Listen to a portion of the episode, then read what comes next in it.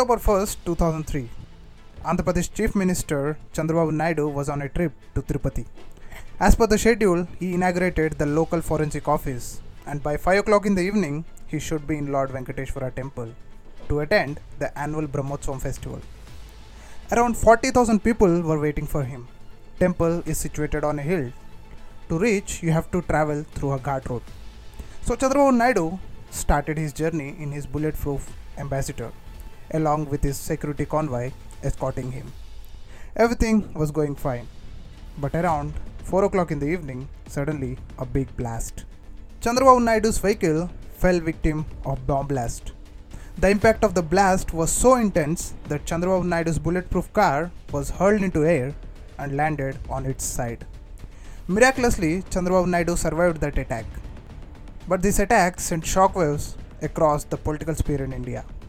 Attacking a chief minister of a state is not a small thing. People's War Group, a wing of Naxalites, claimed responsibility for this attack. This attack gives us a gist of how Naxal movement has transitioned over time, from attacking zamindars to attacking chief minister of a state.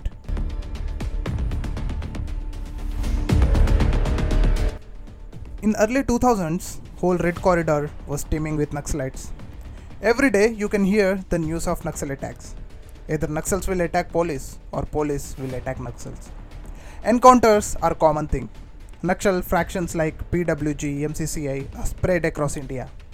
So they come together to form the Communist Party of India Maoist wing. It was founded on twenty-first of September two thousand four through the merger of Communist Party of India Marxist-Leninist, People's War Group and Maoist Communist Centre of India.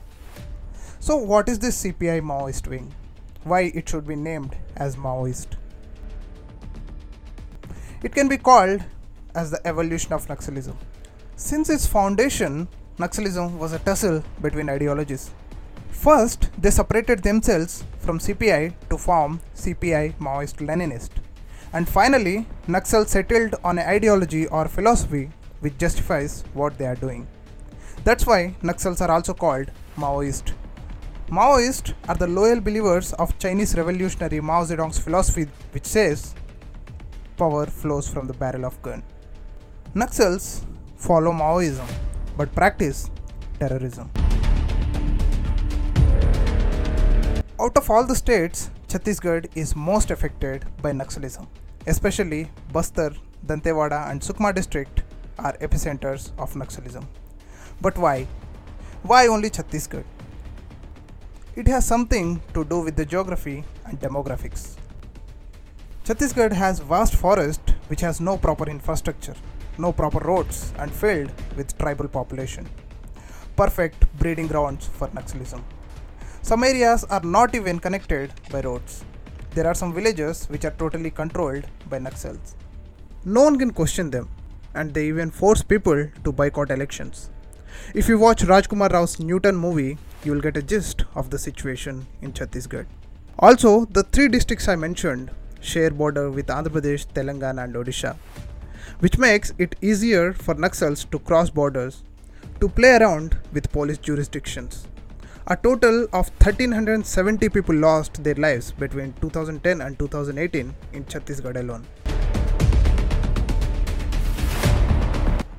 By far, the deadliest attack by Naxals happened in Dantewada district, a remote, thinly populated and underdeveloped area which is regarded as the nerve center of Maoists.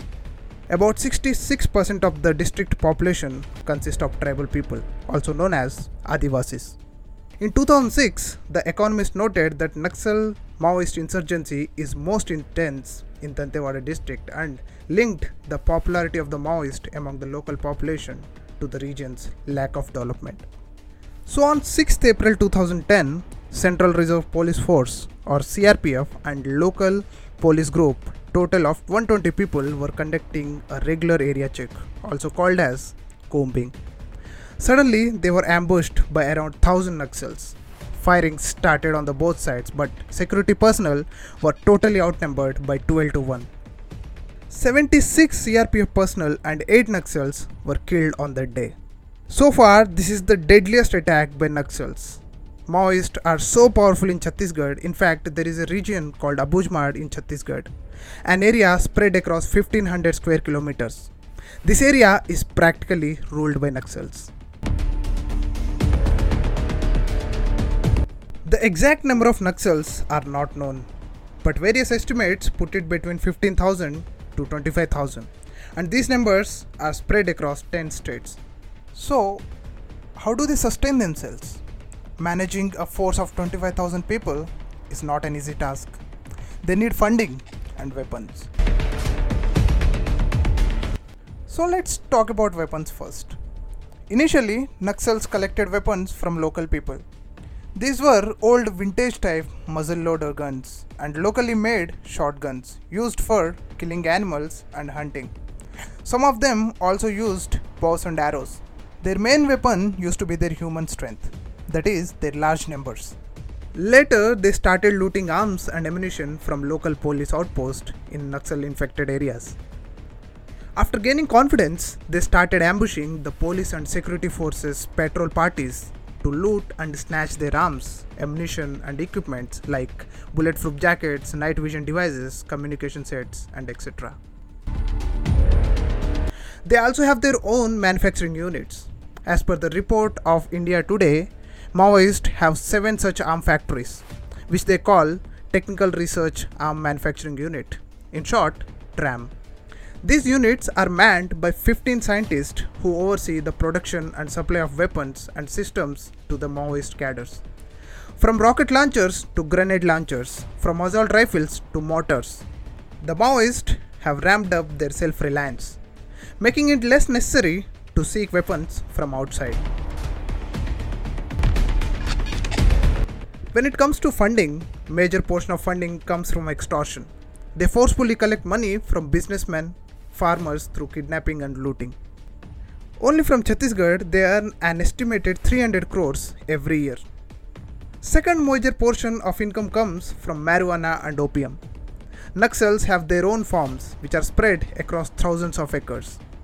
Just to give a perspective, security forces destroyed five thousand five hundred acres of opium plantations related to Naxalites in Jharkhand in the last five years. We are only talking about one state. Just imagine the India-wide operation. They even collect taxes. In areas like Abujmad, which are practically ruled by Naxalites, they are the government and they collect taxes from people.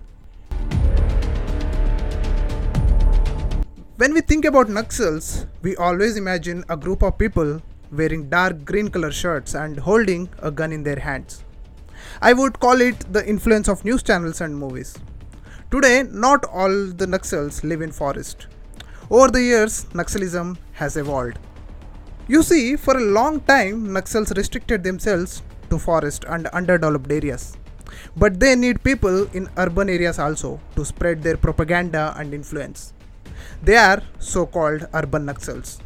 They live among us. They are well-educated people attracted towards Naxal ideology. One common thread among all of them is that they are all urban intellectuals, influencers and activists of importance.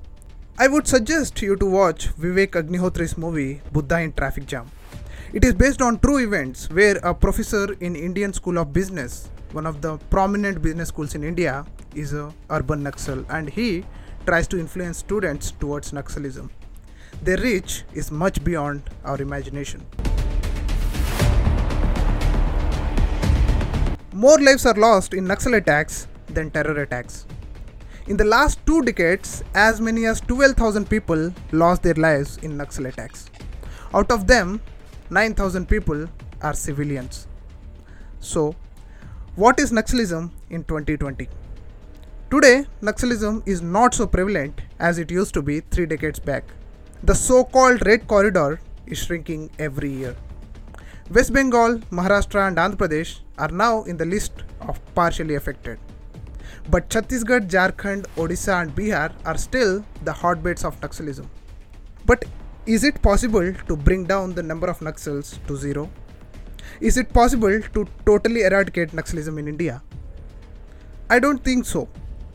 I don't think we have the antidote. We all agree on the fact that Naxalism is not helping anyone. But as long as there is oppression in the society, Naxalism will always find its supporters. Naxalism will never die, because you can kill a liberator but not the liberation. You can kill a revolutionary but not the revolution. You can kill a Naxalite but not the Naxalism. Learn something new every week. Subscribe to my podcast on Spotify and follow my page on Instagram for more interesting stuff. This is Curious Monk signing off.